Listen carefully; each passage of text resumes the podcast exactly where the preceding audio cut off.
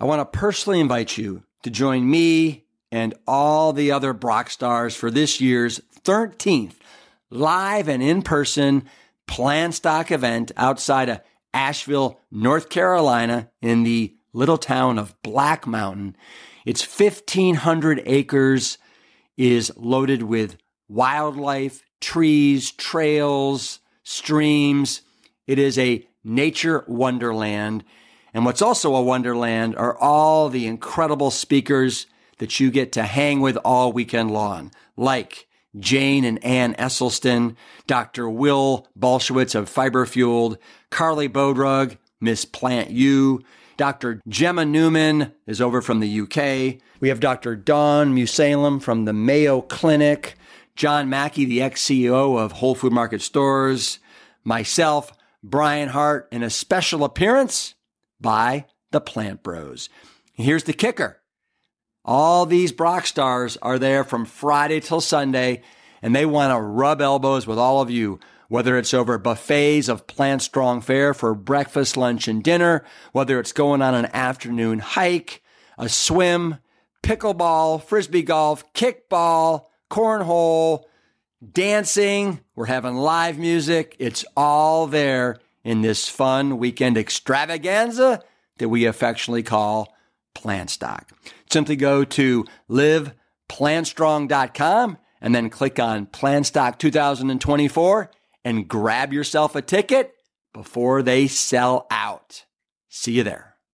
So that's what we do with Wicked is we really push the what how exciting the food is that we're doing and how amazing it is and how you don't need animal products and like it's slow you know it's you just grow on that path and it's slowly like as soon as you start swapping out meat for a plant strong dish once a week it soon grows to twice a week three times a week pretty soon over a course of a couple of years for me it was like why do i have any animal products at all in my diet? Season three of the plant strong podcast explores those galileo moments where you seek to understand the real truth around your health and dare to see the world through a different lens. This season, we honor those courageous seekers who are paving the way for you and me. So grab your telescope, point it towards your future, and let's get plant strong together.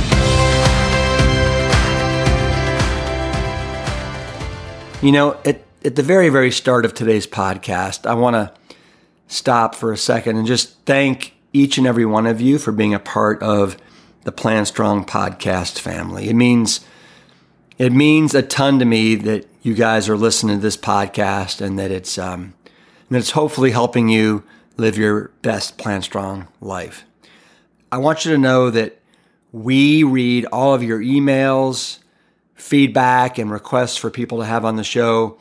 We know you love our Plant Strong Healthcare heroes, and I also know that you are inspired by the stories of people like yourselves who have turned their health around with the power of a whole food, plant strong lifestyle. Another request that we hear all the time is help me learn how to cook. I have no idea where to begin in the kitchen. So I know that it can seem overwhelming, but we got help. Help is here, it's on the way.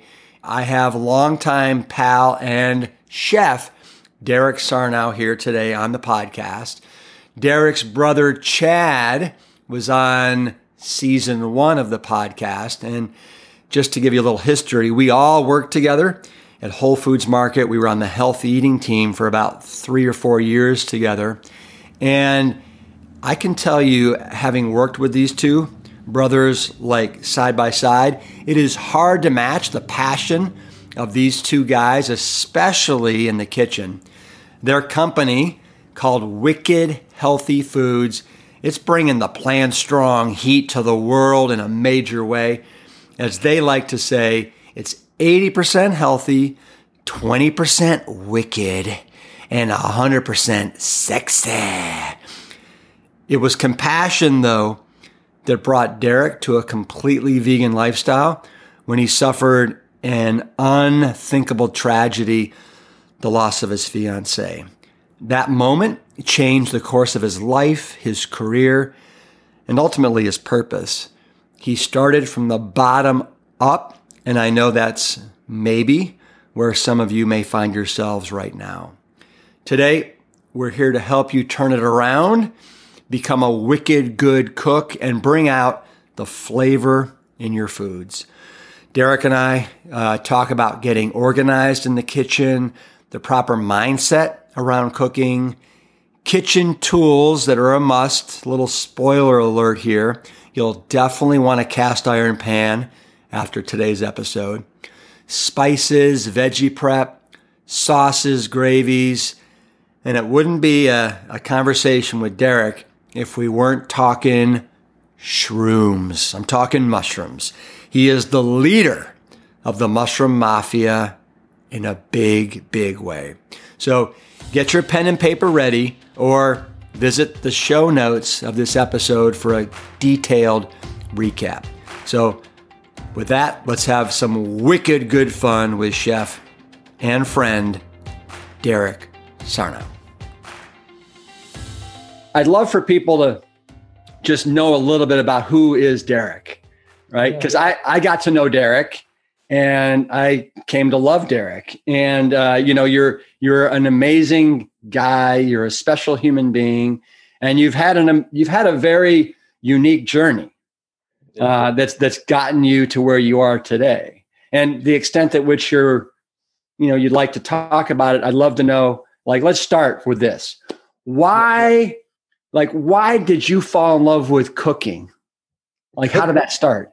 Yeah, with cooking. Uh, cooking was just like it's cooking to me is just a natural thing for me. I, you know, when I was even in high school, I've always worked in restaurants. Even grown like every job I've done is probably everything in a restaurant. Mind you, I'm not good in front of the house. I was fired from waitering and like anything customer facing, I'm probably not the best because I'm pretty uh I don't know, I guess opinionated or strong willed on what I believe should be uh, for food that we're serving. So, I mean, I, have just loved cooking, Rip. And one of the things with the restaurant is my, I feel like I'm very OCD and very uh, ADD. Like I'm all over the place sometimes, jumping from thought to thought. And being in a restaurant really helps me, mm. allows me to use all these different avenues because there's so much going on at one time. You know, so I fit really well into that kind of scenario. Mm-hmm, mm-hmm. But is it something that like did your mother or father introduce you yeah. to cooking or yeah yeah my so my mom did a lot of cooking my grandmother was really the one who we looked up to and was always cooking every time we went over to the house she was always making pasta and meatballs and sauce and just mm-hmm. the, the, typical italian um, amazing food that my grandmother would always have and she was a real big influence on me because we were really close by her when we were growing up chad and i so mm-hmm. I was always very lucky that she would be having me in the kitchen helping her a lot. You know, and Chad was younger. Chad's six years my younger, so I was the one always helping. You know, Nana cook all the food when yeah. Chad was a kid. and, and and and and it's funny to me that both you and Chad have you know made made made cooking and being chefs your careers in all honesty, did did Chad like want to be like his older brother Derek, and is that why he went into the the cooking biz? You think? I don't, I don't know. I can't speak from that way, but because we yeah. went, we took so different, such different paths. Uh, and he was, you know, if I, I'm six years, so I was out of high school before he was even in high school. Yeah. So, and me, I mean, me, it was more of like a, it was the only thing I knew how to do. and I wasn't a very good classroom learner. I didn't look, you know, I went to to university for a short time, but it was it wasn't very good. I learned much better with like a mentor. Mm-hmm. So every chef that I would work with was more of my mentor. But as far as you know, Chad, he he's been vegan for as long as I know, and yeah. I was not. You know, I have not. I've only been I've been vegan for a good five years solid now. Um, and then the time I knew you and yeah, we worked together. I wasn't vegan because I was the global chef of Whole Foods. So right. I had to work with all of this stuff, and I was also the guy doing the the small amount of meat in the condiments of Health Starts Here, you know. So yeah, well, you know, so I I was looking through your Instagram post, and you had one maybe two or three weeks ago where you said that I'm sorry I didn't have the balls to go vegan sooner. Is that just because you just didn't have the awareness, or what do you think it was that?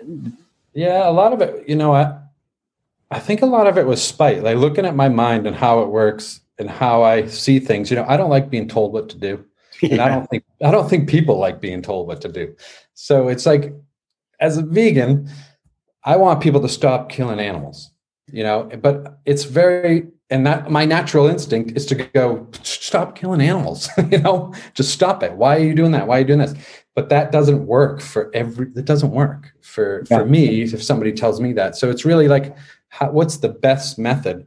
So that's what we do with wicked is we really push the what how exciting the food is that we're doing and how amazing it is and how you don't need animal products. And like it's slow you know it's you just grow on that path and it's slowly like as soon as you start swapping out meat for a plant strong dish once a week it soon grows to twice a week three times a week pretty soon over a course of a couple of years for me it was like why do i have any animal products at all in my diet well but know, knowing your knowing your journey uh, like i do um, there was a point where you went to a monastery and did that influence your thinking around kind of compassion and suffering and and all that? Yeah, that, I mean that was huge. So if you want to touch base on on that story, well, well, yeah, only only only if you want to. But yeah, yeah, of course. Yeah. I mean that's it. It was. It's really like, uh, it's really what changed my entire life. So, so I used to own a, a few different restaurants, and I had started my own farm. So I owned two different restaurants at one point, and they lasted like seven years. One was called Mahalos, another one was called the 100 Club. And I had sold those, started a farm because I had, they had, I had to sign a non compete. So I couldn't do the same kind of business in the same vicinity. And I didn't want to move away. So this was in, uh, it was in Portsmouth, New Hampshire, and like the surrounding area. So I Can ended I stop up, you for a sec. How hard was it owning I mean, two different restaurants. Just yeah, I don't know. I mean, I'm the kind of guy who I just worked all the time. You know, it wasn't. my life is my career. It's my career is my life. I don't. I don't see much difference in it. if you know what I mean. Some people yeah. can just shut it off. I just I don't shut it off ever. Yeah, but I so. but you know you hear just hear all these horror stories about restaurants and just how they you know what is it 90% of them don't make it and they're just like you know yeah, money pits and i mean were you able to make it work from that standpoint? Yeah, I mean, I sold them all successfully. Sold them. No, none of them went out of business. You know. Wow. Yeah.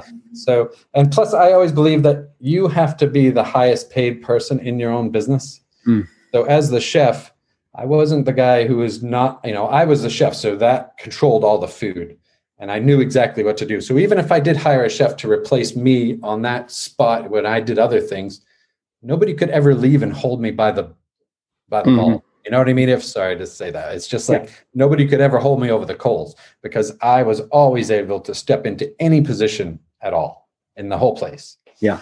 So that's how I always thought it because then I controlled it, even if I did it all by myself, which I, that's how it started. And then I hired another guy and another guy and another guy. And soon I had, you know, 12 people working for me in a restaurant and then another 30 people on call because of all the catering stuff that we had. Yeah. Okay, so you sold the two restaurants, and now you got this farm because yeah, you had the non compete clause. Yeah, and that's when I met. Uh, I ended up meeting Amanda towards the end of that farm days, and then so Amanda was um, my fiance. She ended up being my fiance, and we were together for for three years. And so she helped me decide. Uh, I went from a farm and ended up opening another restaurant, and I couldn't figure out how to do the farm and restaurant at the same time. So I ended up giving up the farm, leaving that, and just doing the restaurant. And then, yeah, that was instantly successful because I just had everything from before. Just all the clientele just came right to there. We were right yeah. next to an Air Force base, so Pease Air Force Base in New Hampshire, and that went corporate. So I had all the flights, the jets. So I was learning. It's funny because if I look at my where I am now, all mm-hmm. the experience built up to what I'm doing. Yeah right? So I had yeah. I opened up a prepared food store and a deli. So we had like all sandwiches we were making. I was making meals to go. We were delivering the dinners. Um, we had one of the first online uh, ordering system. So you could we post the menu every week, and you would order it online and either come pick it up or we would deliver it to you. And this was back in the early 2000s, you know.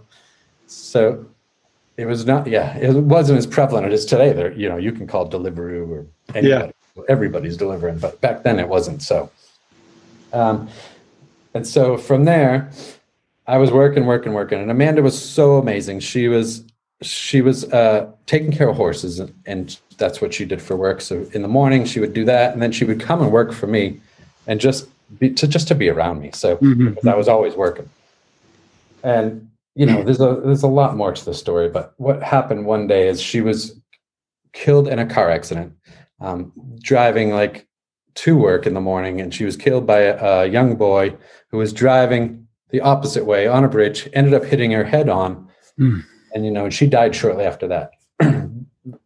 To that point in my life i was so so ego driven if that makes sense. Like i was very focused on being really successful. I wanted you to eat my food. I didn't care what i put into it. You know i wanted it to be delicious you know but i was all about sugar salt and fat like yeah. everything that you know i just wanted to make the most decadent, indulgent, delicious food possible with animal products and anything else in it. I didn't think about that stuff. I didn't think about sustainability. You know, I was making chowders with two, three pounds of butter and four or five quarts of milk. And like, you know, it's just like, it's hard to believe that. And then, you know, you add the bacon into that, and it's just like, of course, it's just fat, you know? Yeah. And it tasted good. But, anyways, th- this, when when that happened and I had all this business, I had everything I, I wanted at that point. And when Amanda was when Amanda passed, I really had to look at myself because it was so devastating. I was so devastated. You know, we were going to be married shortly a few months later, and everything had just stopped. And I couldn't work anymore. So what happened was I I ended up having one of my clients was uh, Dan Brown. He wrote the Da Vinci Code, Angels and Demons. Amazing guy. Him and his wife Blythe, just amazing. And they had known Amanda because she had come and done a couple parties with me with uh, of theirs. Yeah. And they had given me a card uh, and just said, "Look, Derek, we know you're in pain. You should. Here's this address of this Tibetan Buddhist monastery in upstate New York. You should go and just mm. take a weekend." And so this was exact, roughly uh, 28 to 30 days after Amanda had passed. And so that I what year is this? What year is this? This was 2007. Okay. Uh, and Amanda was uh, killed on July 12th. So I always mark that one day. I'm always talking about it on that one day a year, at least now. Yeah. And so that, you know, we're looking at 15 years this year coming up. Mm.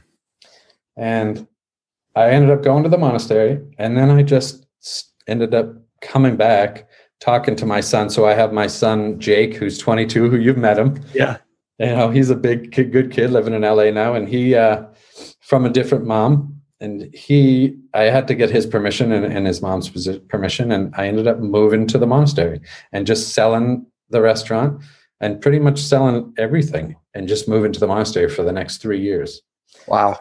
That was where i started to cook and i really started studying the dharma and studying all about buddha and and just you know aside from all that the, it's about compassion and that's what i really started learning more and more about.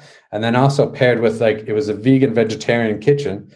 So as i started to cook again i was only cooking that way and that's where i really dove into the greens beans and grains and like mm-hmm. how to be exciting. You know mind you i was very like grief stricken. I mean i was in, not in a great spot uh, mentally. I was just very sad. I was very sad.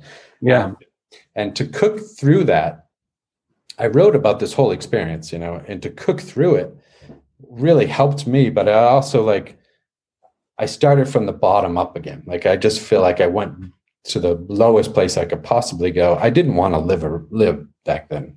Mm. rip you know after amanda died I, I didn't see a reason other than my son and i knew people loved me and but it was really difficult. So everything I always held on to was my skills. And then uh, when I thought like, oh, they don't matter anymore, it changed everything. But by going to the monastery and learning everything and really sitting and meditating was, you know, I've done almost six 30 day silent retreats and being silent you really experience how loud your mind is and how mm. your thoughts, you know, how you think. And I really needed to understand my mind and how I work, how it works. And that really put me on the path to being a better cook, a much more meaningful chef. Like it went way past my selfish needs of just wanting to like be the best and make money and you to like it. It went more toward it expanded out so much more to you know thinking like every single thing suffers and I suffered so much. It felt so much pain mm. that I could not look at another animal and not know that they suffer as well. And so that really is why I'm vegan now, why that whole journey, even through Whole Foods.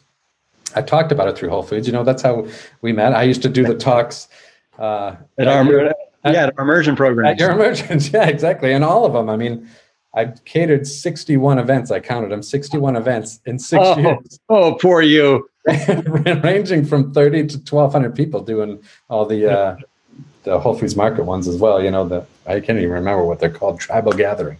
Right, right. But, you know, but having do those talks that really helped me solidify what I'm doing now.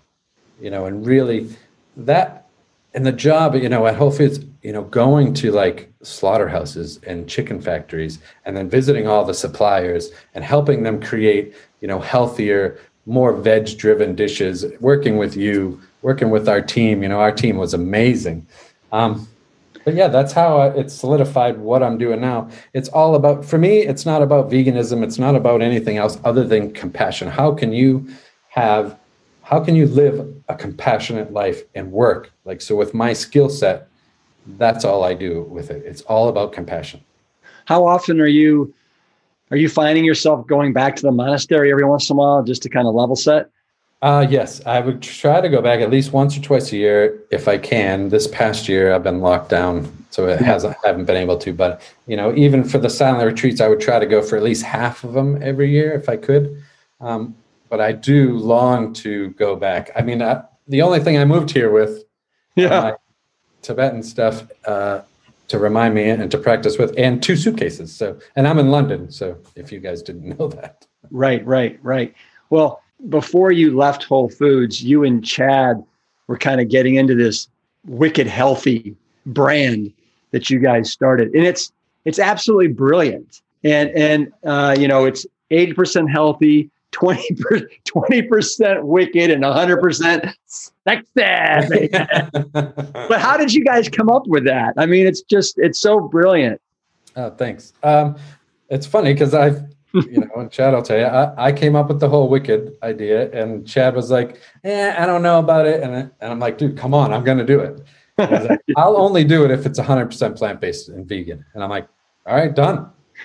And that's how we really started doing it. But we had been talking about this whole thing, like, what are we going to do together? What are we going to do together? You know, uh, and then we happened to work together, sort of kind of at Whole Foods. We were on the same team. We both did different things, um, but we did get to spend a lot more time together.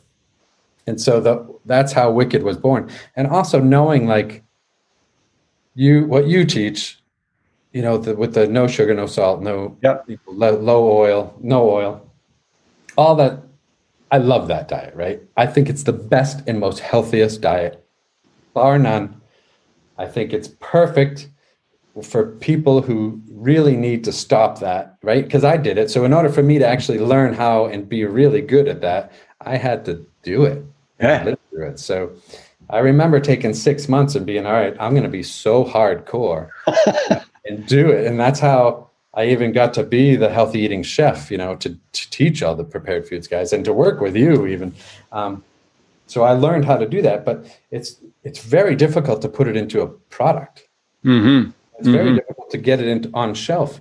And for shelf life reasons, for you know, there's so many reasons. There are some easy things that you can do, you know, and I know you have some amazing products over there. I can see them. I remember working on some of them with you. Yeah, you did. right, but it's not as e- it's not as easy, and people want easy. Mm-hmm. And so the easiest thing is for people to cook themselves and take mm-hmm. control of your own you know whatever you're doing in the kitchen you can do that it's just timing and this and that anyways long story well, short yeah yeah no, go ahead wicked was born from that extreme to the other extreme, and it's to fall in the middle. Uh, and and I mean, wicked healthy. You know, you you. How long after you left Whole Foods did you go over and become the like chief oh, director and in, innovative guy at Tesco? Yeah. So so the day I left Whole Foods, I think it was around in February. Uh, it was five years ago, so I don't even remember the year. 2016, yeah. I think, right? So the day after I went vegan, I left. I you know my resignation was over. I I went vegan the next day. I I planned to take the whole year off, which I kind of did. Um, and I taught. We wrote the Wicked Healthy Cookbook. It's one of the most gorgeous cookbooks uh, I've ever seen. Who in the world did all the photography?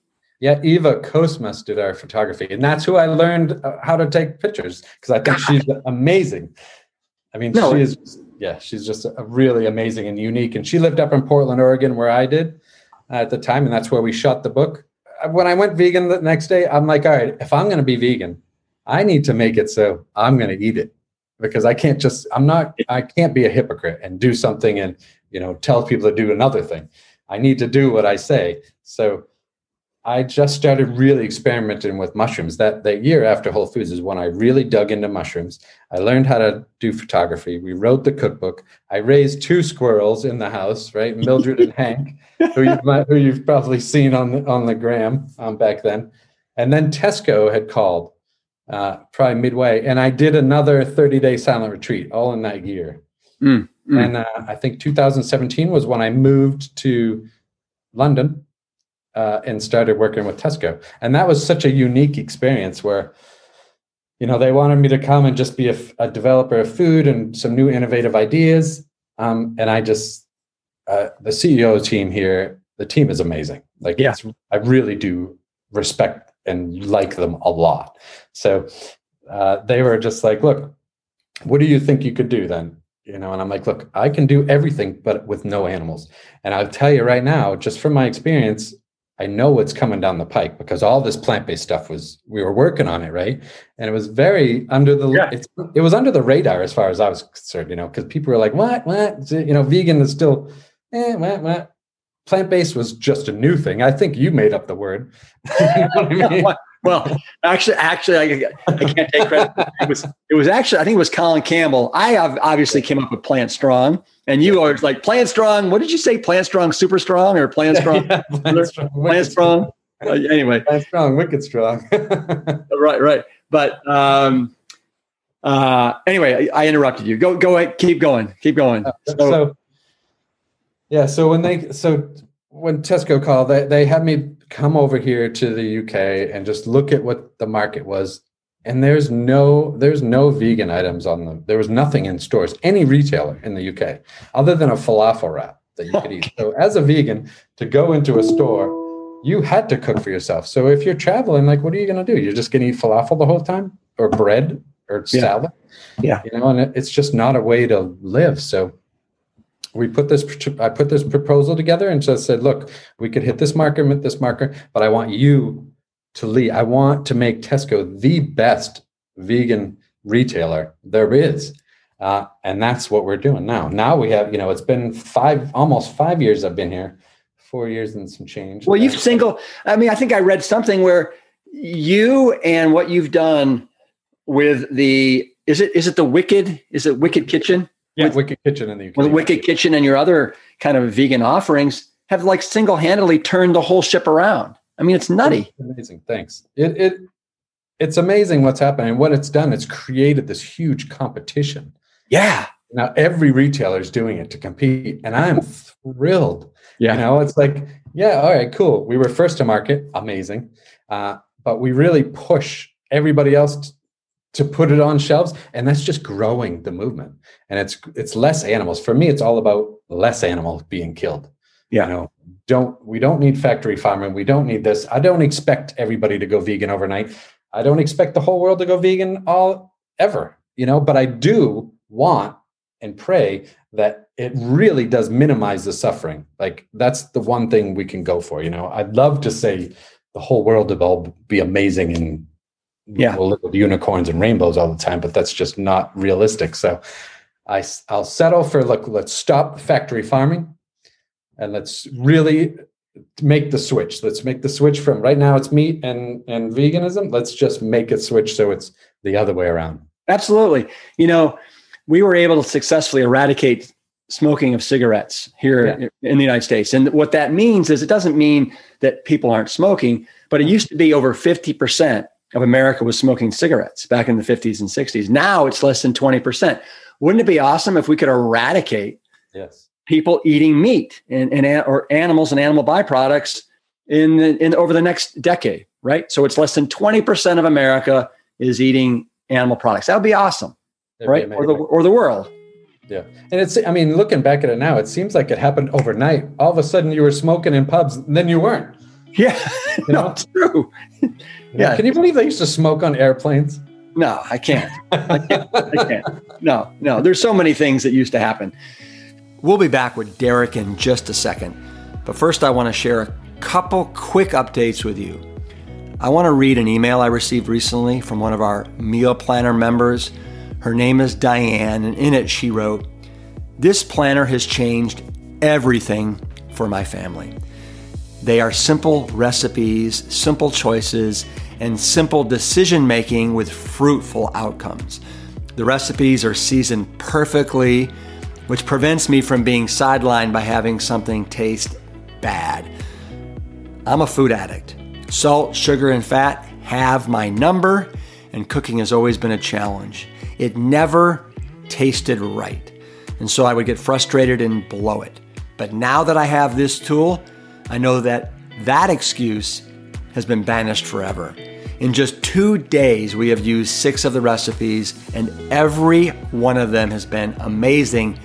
And get this my husband asked for the first meal again for dinner tonight.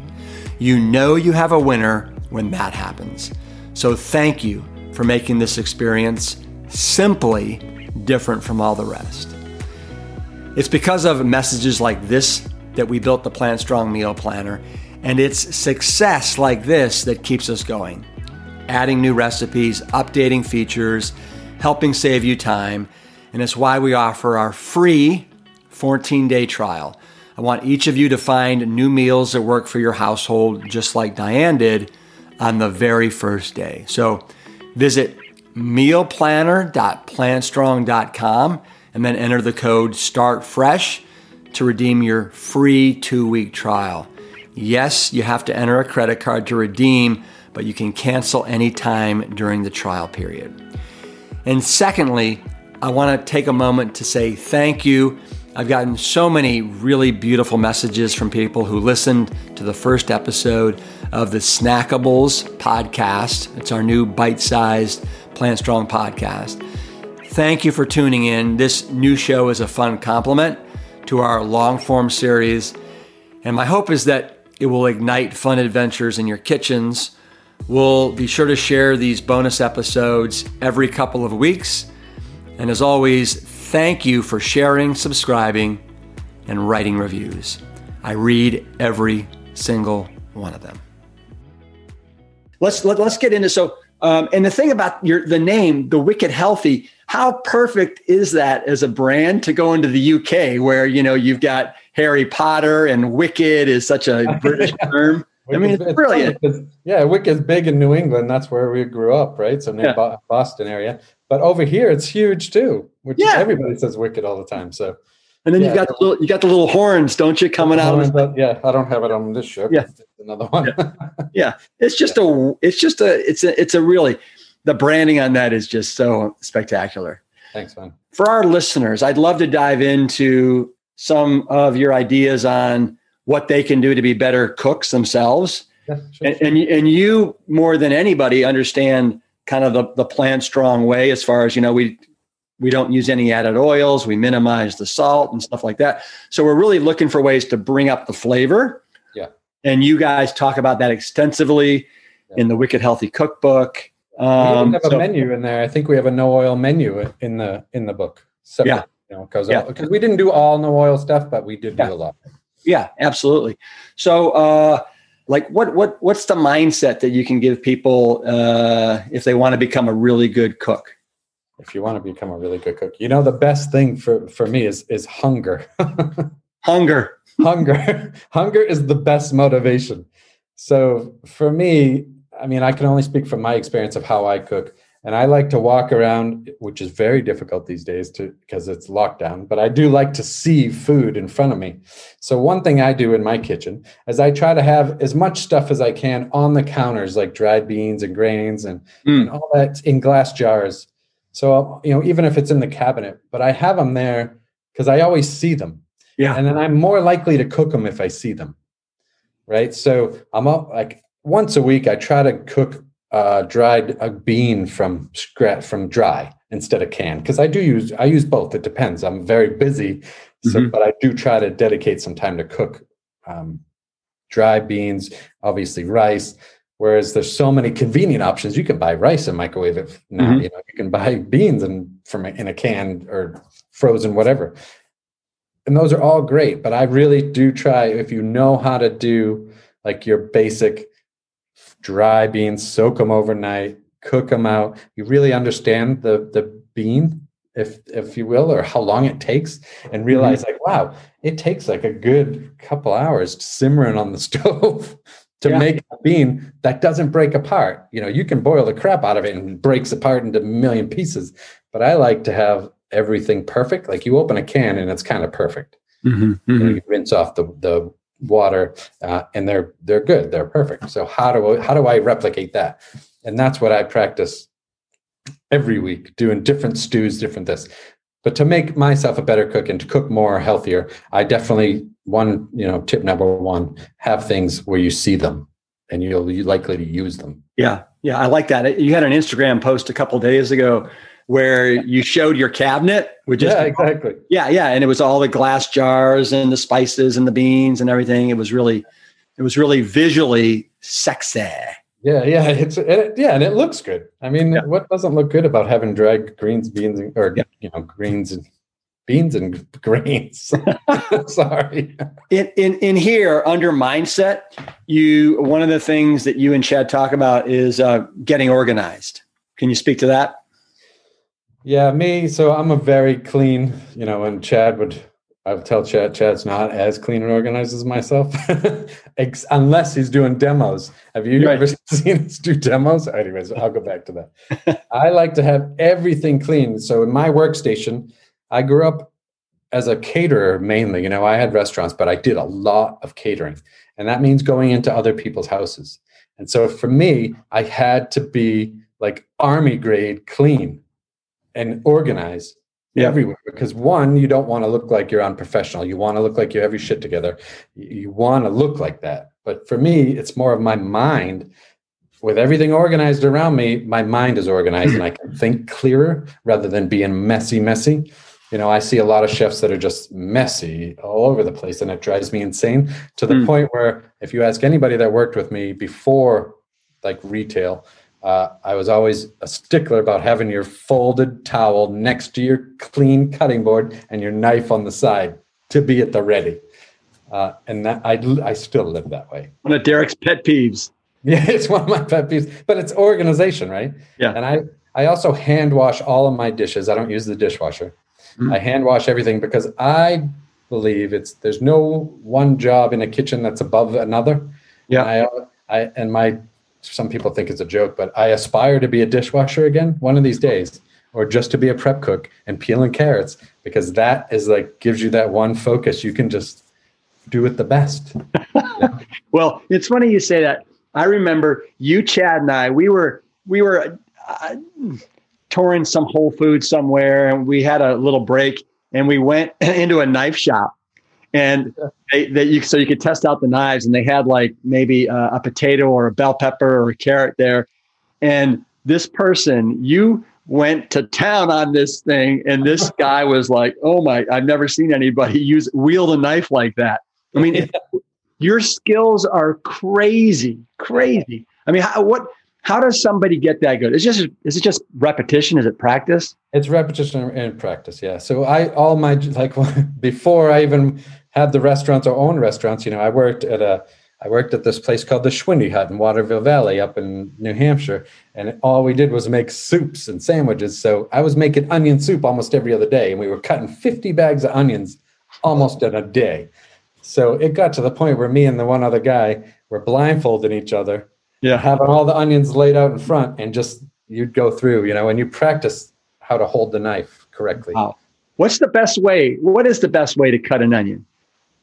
Uh, to cut an onion, I mean, to, to describe it is to have an onion, cut it Yeah. in half, Yeah. and then I, then I peel it, Yeah. and then I cut the two ends off, Yeah. and then I just dice it, uh, slice it so there's only a little bit left, and you're almost julienne in it. Yeah. Yeah. Turn it, and then as you slice down, some people do this other incision in the middle. I think it's a waste of time. Right. Um, I, I waste of time. I agree. I agree wholeheartedly. what What about um? You know, I, I have I've heard so many people say, uh, my mother in particular, that everything starts with an onion. Would you agree with that? Turn with that? Everything starts with an onion. yeah, it's not a bad thing to say. Yeah, and most things do. Yeah, yeah. So all these people who say I don't like onion, well, don't start with an onion. and don't exactly.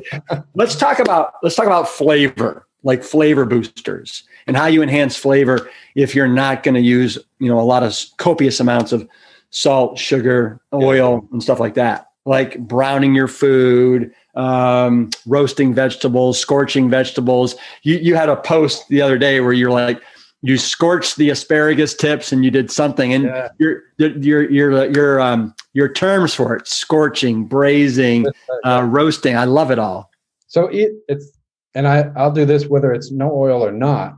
yeah I treat every vegetable as it's the hero in the dish, even if it's a part of a dish. So if you look back and so, and I'll try to post something, you know, according with this when, you- Yeah. when you release this, right? But if you look back, you'll notice all these veg boards. So I have these pans that are just nicely laid out with veggies. A lot of them on the Instagram. I post a lot of that stuff. So that's how I cook.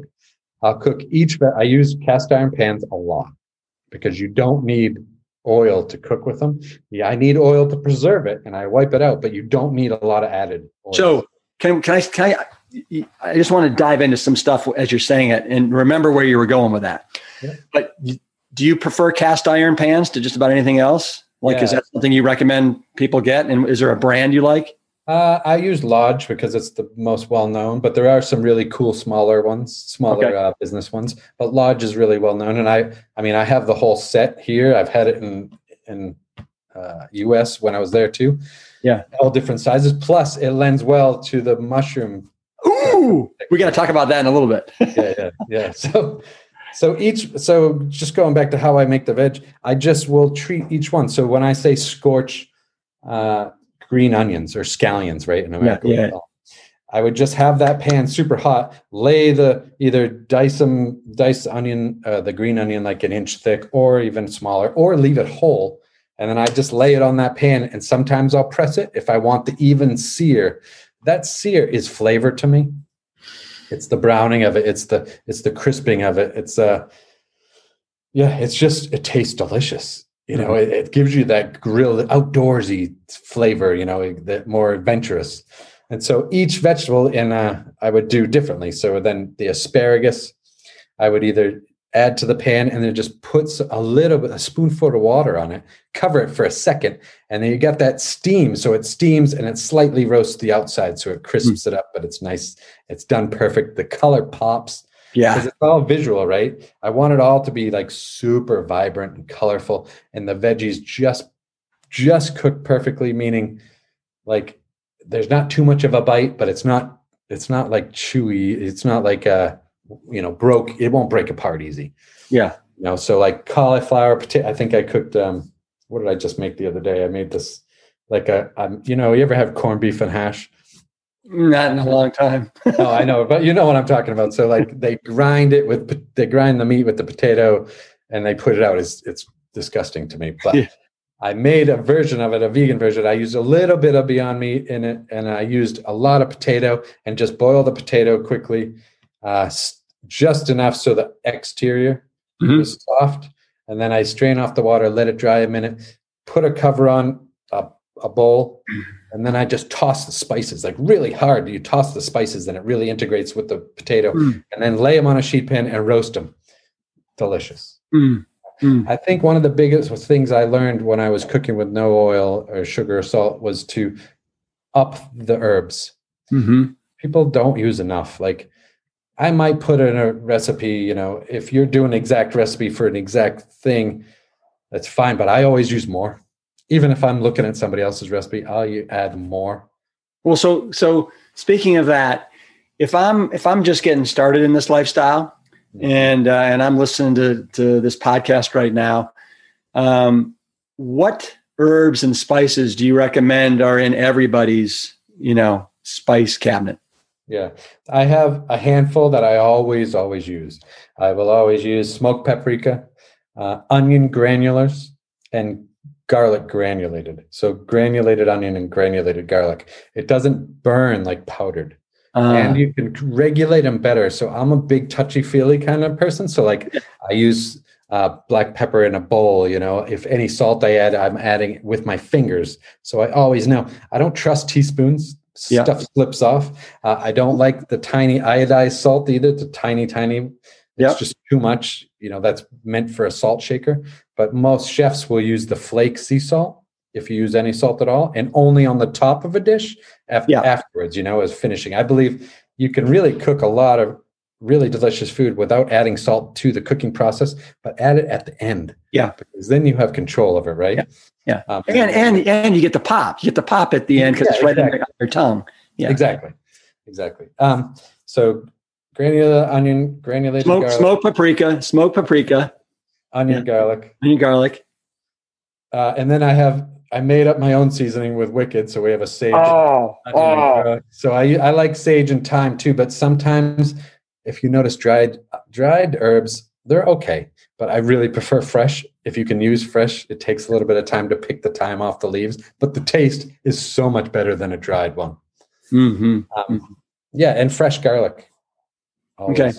So let me let me I, I'm gonna I want you to talk about building flavor with some key techniques. I'm gonna tell you the technique and then you tell me how to do it. Okay. I want our listener to know how to do this. So the first one is brown your food. What does that mean? How do I do it? Brown your food. So sear your food. Uh, or so it would be high heat. And so one is either I have the cast iron pan and I have that either cranked up wicked hot, high heat. Yeah. So you get that hot. So when you put a veggie down on it, it's not going to stick. The biggest mistake I see novice cooks doing is they throw all the vegetables in a pan, put the pan on the stove, and then turn the heat on. Yeah. And then everything sticks and it burns because it's heating up to the with the pan. Mm. Mm. Now, create that hot pan this is where my my, my weird mind starts to think, right? Because I I think about all the density of vegetables. I was just having this conversation with a friend of mine who was watching me cook. He's like, "How do you know? How do you know?" I'm like, "You almost have to be the vegetable." It sounds stupid. It sounds crazy. Well, I read some. I read something that you said just the other day where I'm constantly pushing the boundaries. Become the vegetable. That's pushing the boundaries pretty good. it's just, if you really do think about the density and how much water is in a potato and the density of it, like you know, you're not you try it raw, it's not good raw. You're gonna cook that out, right? So it's like there's several ways to do it of any vegetable. So it's like be, and it's just so crazy for me to say this, but be the vegetable. So if you're thinking, I like it asparagus takes one minute to cook on a hot pan with a little mm. bit of water, like literally one minute. Whereas you, compared to a potato, might take 15 to 20 minutes. And you could do multiple methods where you could boil it, strain it, roast it. You could just do it in a pan. It just depends on what you want to do and how you want to build that flavor and what dish you're making. Mm. It's just, it's good to play and experiment with all. It's just food.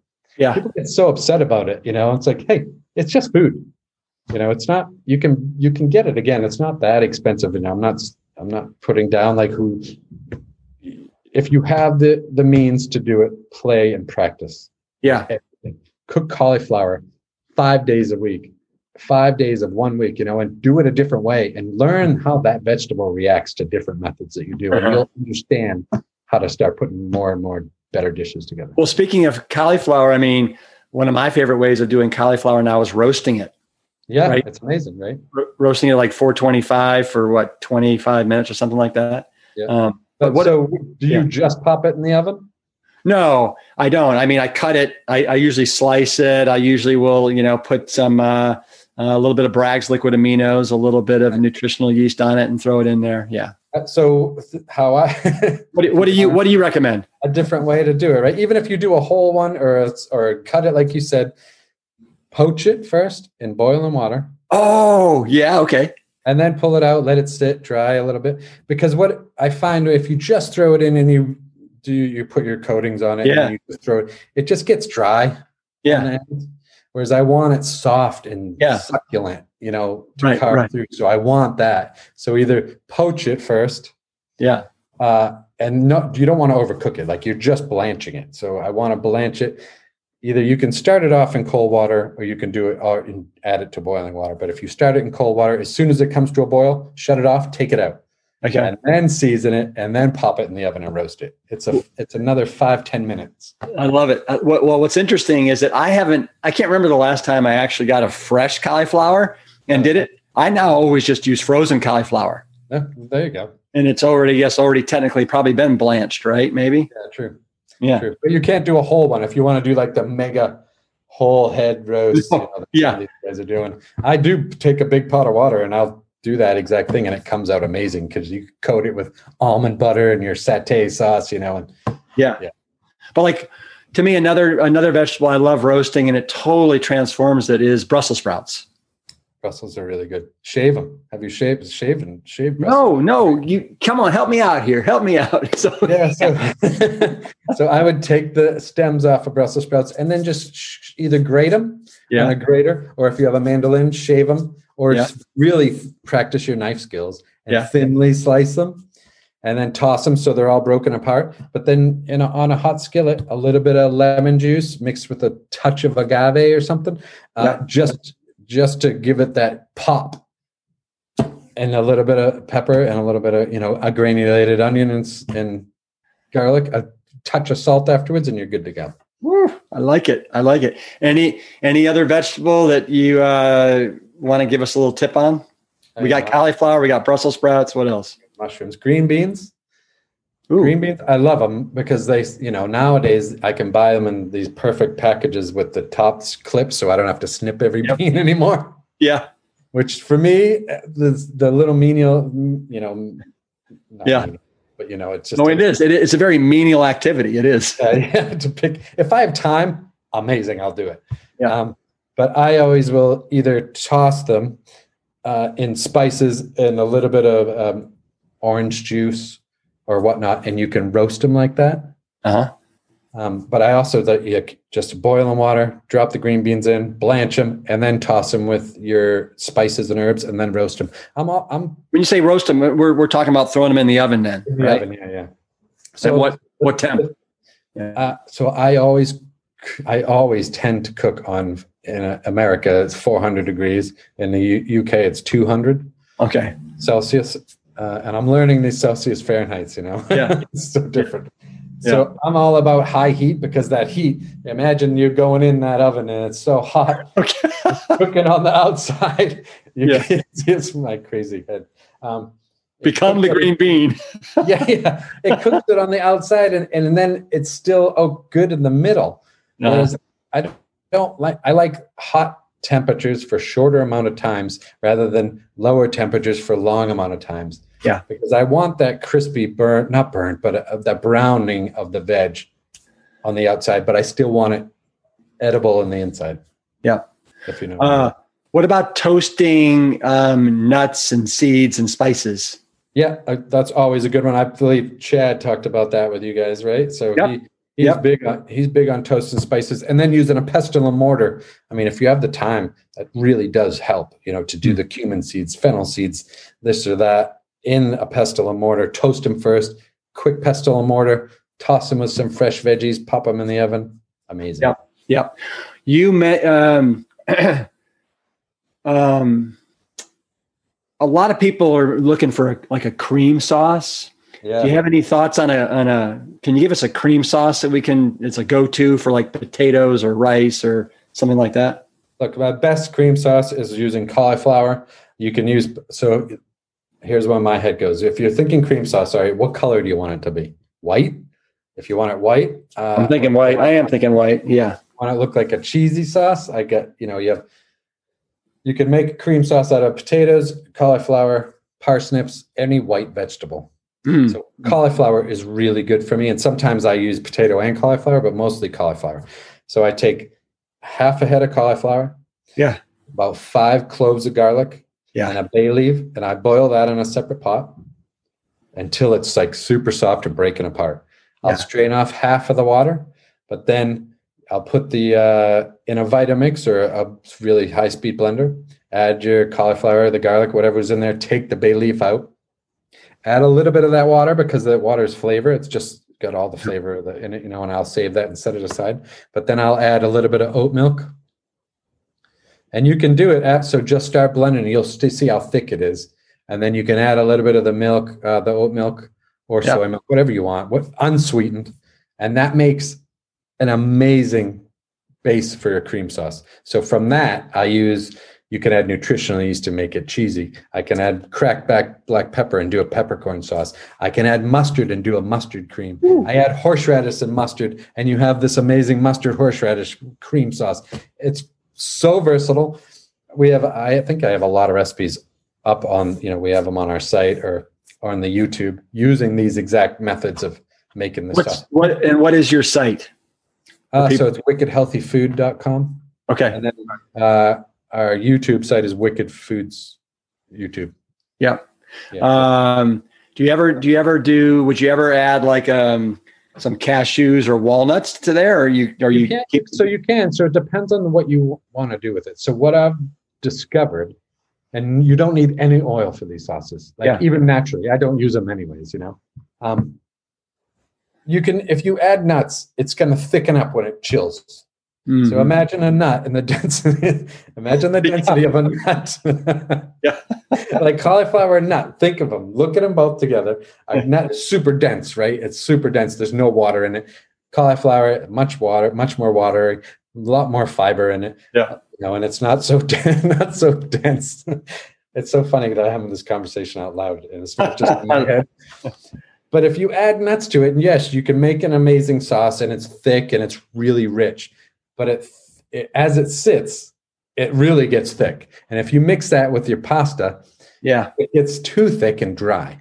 So I don't add the nuts to it. I'll add some. Sometimes I will, but I won't a lot. I'll I have to add a lot more liquid. Yeah. Um, what about a gravy? Do you have a go-to gravy that you can recommend for people? Yeah, go to gravy. So what I would do is take the same ingredients that I just told you: cauliflower, garlic, right? Except instead of boiling them, I might add them to a roasting pan because I want that caramelization. I might take onions separately, caramelize the onions in the cast iron pan with you know, and Yep. just really, that's that. So that's adding it to a hot. You have to add a lot of onions. So when I caramelize onions, it's not just a few onions on a pan because then you're going to burn them. You need to add like if you have a cast iron pan, I would add at least two or three julienne onions. So it's like it Yeah. looks like a good pile of onions. Yeah. That will slowly cook down on a medium high heat. That will slowly cook down. If you need to add a little bit of broth, use a little bit of broth. Um, but you shouldn't have to because the natural juices and water from the onions will start to come out and really brown up. And so then I use that and add that to the cauliflower, add sage, a little bit of fresh thyme, and then you blend that. For the color, there's a browning liquid seasoning that you can buy. Yeah. And you only need like a half of a capful. Do not go crazy with that stuff because it will turn it black. Um, but that gives you that color and that aliveness. I also do this with mushrooms. I think I have a really good mushroom one where I shred mushrooms so it looks like your traditional turkey gravy Yeah. uh, with the shredded mushroom in it. So speaking of mushrooms, I have a couple. I let I let the Plant Strong community know that I was going to be talking to you today. So I got a I got a couple questions from some of the community members. Yep. So th- this first one, speaking of mushrooms, it's perfect. This is from Amy, um, and I'm going to read this to you. Your pressed mushroom steaks are amazing. Can you can you explain how someone who follows a whole food, plant based, no oil way of eating can make amazing mushrooms without adding any oil? Signed, an oil free mushroom mafia member, Oh, sweet. complete and total fangirl. Amazing. Thank you, Amy. Thank you so much. Look, I actually did a video where we compare them. So on YouTube, I'll have to send it to you after this. Yeah. So I did a video where I compared them both. I did one with oil and one with no oil because I knew this question was going to come up from the audience. Yeah. So a lot of people like, a lot of people give me shit because I use oil in a lot of cooking. Uh-huh. But I I also use I do just as much no oil cooking, but it's just it's interesting. It's interesting how you know I want people to just stop eating animals. I'm Right. not trying. I'm you know you you do you're doing amazing what you do, but my mission is just to get people to stop eating animals. I Yeah. don't do it for the health reasons. As you know, yes, it's healthier, but Yeah. it's the reason why we. So I cook a broad range of things. I show a really good video, which I think you'll like a lot, because I show no oil to oil, and the difference is length of time cooking, and you have to pay attention a lot more when you're not using oil because it's more likely to burn. Yeah. Uh, because it's there's nothing preventing that pan, you know.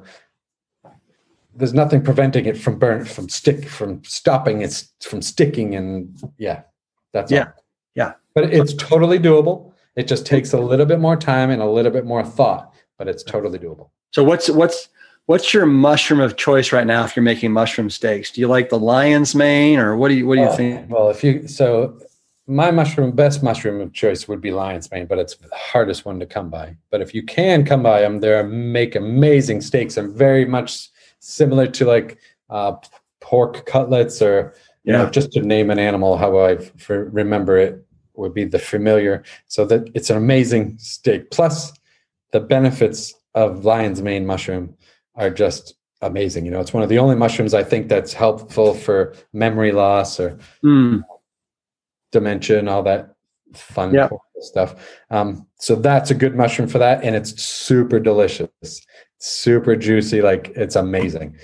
Um, we have that recipe in the book. I think I do a liver and onions recipe in the cookbook, in the Wicked Healthy Cookbook. And then Yeah. my second best would be the king oyster mushrooms. I do love maitakes, but I can't find maitakes here as much as I can do. Sorry, the brown oyster. So it's either brown oyster or gray oyster, which are more easily found in America and here in the UK and elsewhere. what about the chanterelle? Chanterelles are great, but they're not for steaks. No. Those are Okay. single mushrooms. So, so if you're looking at like shiitake, uh, Yeah. chanterelles, amazing mushrooms, but they're not going to make you this um, show-stopping steak that you showed in the book. The picture. right. Well, it, and the show-stopping steaks, mushroom steaks that you made at the Game Changers red yes, car- exactly. red- That's red right. carpet. That's where I saw you Red- last. red carpet premiere. Yeah. Uh, I think that was 2019. You you flew, you flew over just to to cook for that event. That, that was fun. That was that's right. That's where I saw you last. Yeah. Yeah. Exactly. All right. Here's another one. Okay, you ready? This is Yeah. from Chef Kirk. I'm the executive chef at a kitchen that works with inmates at a healthcare facility. We prepare about we prepare about 1,200 meals per day. I am rewriting my current four week cyclical menu. As much as I would love to go all plant based, I would also like to lower the chance of meeting the pointy end of a shiv. yeah. I am going to I am going to go more on a meatless Monday scenario. I have breakfast covered. I am looking for lunch and dinner options. Suggestions, Derek, on dishes that could be ramped up. Yeah, dishes. Let me see. I mean, if I was in your position, if you have a, if you have any way to make wraps or burritos or enchiladas, Mhm. that I think would go over super well. You know, if you remember, remember my talks, Rip, when I first learned how to go, uh, how to go plant strong, and I was only eating salads. I'm like, oh, I can't live on salads. I, I eat them like three or four days, and I got so mad. But what did I do? I put it all into a wrap, and all of a sudden it was this brand new meal, and I felt like a man again, like I'm like eating this huge wrap. Yeah. So, if you put anything into a burrito or in like an enchilada, and you make that cream sauce, like we just Mhm. talked about with cauliflower, uh, and we have plenty of recipes for that for ideas or tips, and it's easy enough to make, and you just roast off, you know, the whole tray of enchiladas or burritos, whatever you want to do, cut them Yeah. in half, or you can wrap the burritos individually. You know, he's a chef; he knows what he's doing. Yeah, yeah. But that's But- what I would probably go with. Mexican's really good to do. Yeah. You know, 'cause What about I, I I find that you know, and I always tell people this. You know, the way I got a bunch of Texas male firefighters to do this was to take dishes they love and plant strongify them. So like Yeah. you, you and I know you guys make an amazing mac mac and cash macaroni and cheese, Yeah. right? Yeah, And that these inmates would just adore. Same thing with like a um, uh, what is it? Uh, a shepherd's pie, right? Exactly. With lentils and the mashed potatoes, and yeah, you can do amazing things. You totally can. There's so many different things you can do, especially if you're serving it hot right there and then. Yeah. I think it's it's great. All right, uh, got a couple more. Are you good? Yeah, yeah, I'm good. All right. This is from Debbie. Um, well, I feel like we already did this, but I am terrible with using herbs and spices. My food is bland, and I have a I am tone deaf when it comes to seasoning. How do I use them? Yeah, I mean, use them. it's my biggest like sometimes the answer is right in front of you where it's like just use them. Experiment with different ones. Like we so what we created a whole line of wicked kitchen spices here where i have like these mango masala blends. So it's an indian blend with like turmeric and mango powder and Yeah. super delicious super flavorful. But try new items. Like once every time you go shopping every other time grab a new spice mix and just play with it and see Yeah. what it is like one of the reasons why I wanted to do a spice line is because if you go into the stores, there's pork seasoning, steak seasoning, this or that. And most of them are vegan. They just have the stupid animal name. No, not animals are stupid, but they have that stupid name on it. yeah, So people won't likely pick it up. But I want those flavors to come through. So another way to do it is to take nutritional yeast. We've also developed like the first season uh, nutritional yeast seasoning. yeah. So I have a barbecue nooch, a ranch nooch, and a garlic and herb nooch Stop it. Just stop you- it.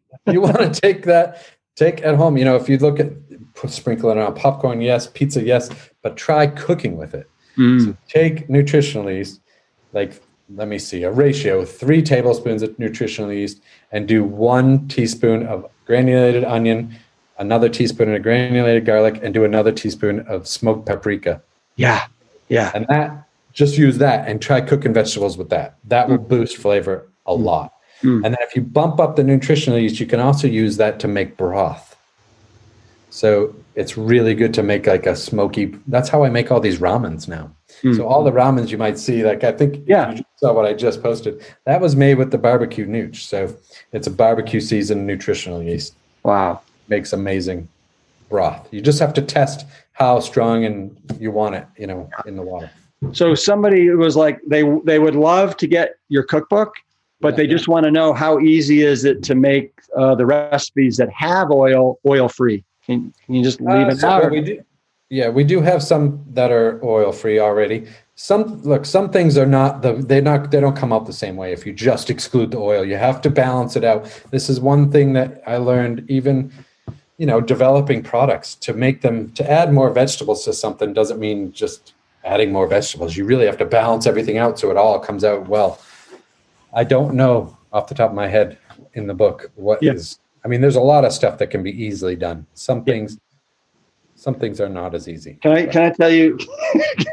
there- so I love the humor in this book. So for example, you have like three or four pages on the equipment must have equipment in the kitchen, right? Yeah, yeah. And then and then it says tweezers, and I'm like tweezers.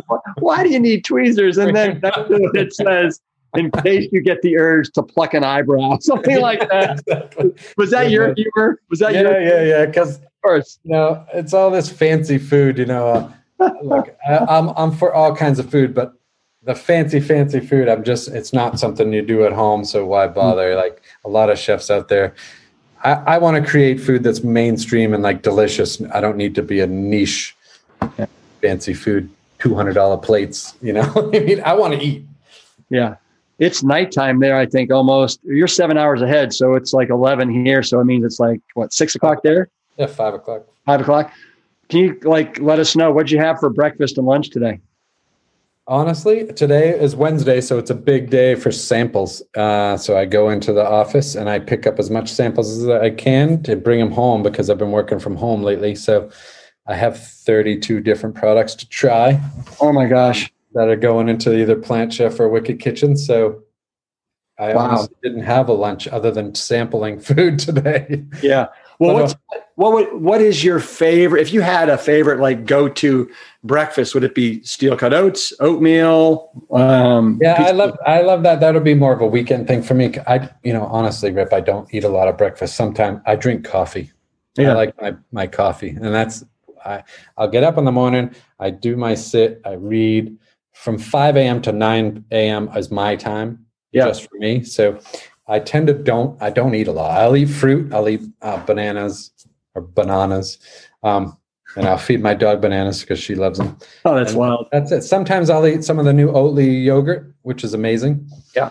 Um, but I don't eat a lot of breakfast. Is there a food or a vegetable or a grain that you're just like totally gaga goo goo over right now? Like, you know, you have been for mushrooms for a while? Yeah, gre- I mean, as far as mushrooms, always I'm a, every single veg. So it, what you have in the U.S. compared to what I have here is slightly different because you know being by Whole Foods in the U.S. is like so many different varieties of veg. Here it seems like it's the same thing all the time. You get broccoli, green beans, cauliflower, Yeah. um, peas. I use a lot of peas. I do love peas, frozen or fresh, doesn't matter. Um, blended or whole. I add them to practically everything. I always have frozen peas everywhere, and I'll add them to so many things, even to rice. Like when rice is almost finished cooking, I'll add a bag of frozen peas to it and finish it off stirred. And it's just a great way to add extra veg to your to your meal. You know. Who who is is there anybody, any chef or any person that's really inspired you or inspires you? everybody who's cooking vegan inspires me. Um, lots of vegan chefs out there that are doing that, but I don't, I don't know. Yeah. You know, You got- I just, yeah. Is there somebody in your life that that uh, that uh, is your hero?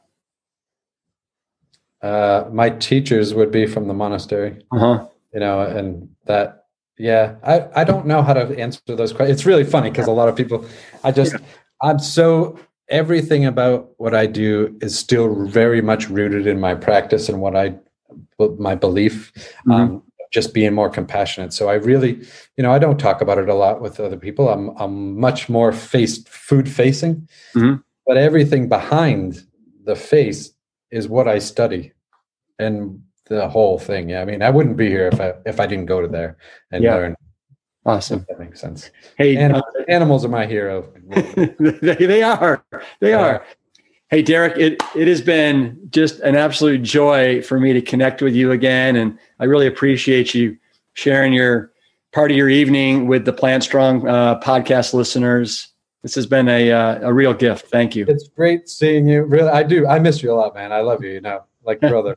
It was so fun hanging out when we worked together. Yeah. Look forward to the to the day we can uh, actually hang out in person again.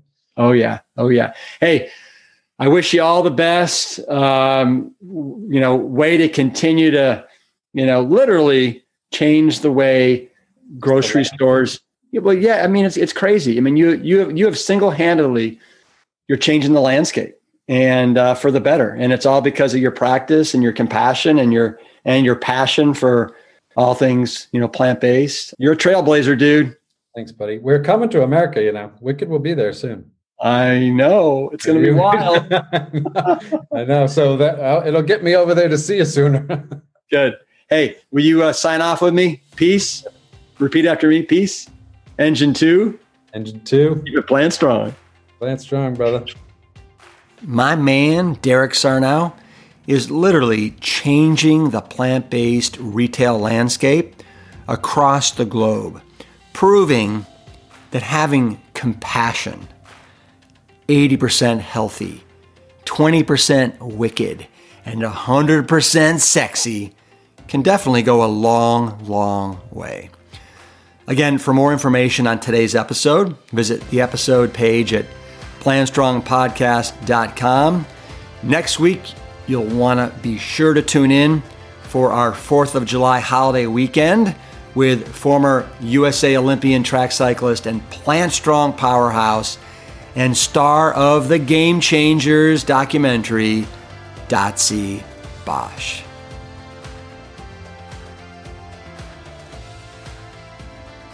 Thank you for listening to the Plant Strong podcast.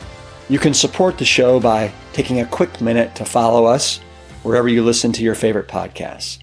Leaving us a positive review and sharing the show with your network is another great way to help us reach as many people as possible with the exciting news about plants. Thank you in advance for your support. It means everything. Have you had your own Galileo moment that you'd like to share? What happened when you stepped into the arena and shed the beliefs that you thought to be true? I'd love to hear about it. Visit plantstrongpodcast.com to submit your story and to learn more about today's guests and sponsors. The Plant Strong podcast team includes Carrie Barrett, Lori Kordowich, Amy Mackey, Patrick Gavin, and Wade Clark. This season is dedicated to all of those courageous truth seekers who weren't afraid to look through the lens with clear vision and hold firm to a higher truth. Most notably, my parents, Dr. Caldwell B. Esselstyn Jr. and Ann Crile Esselstyn. Thanks for listening.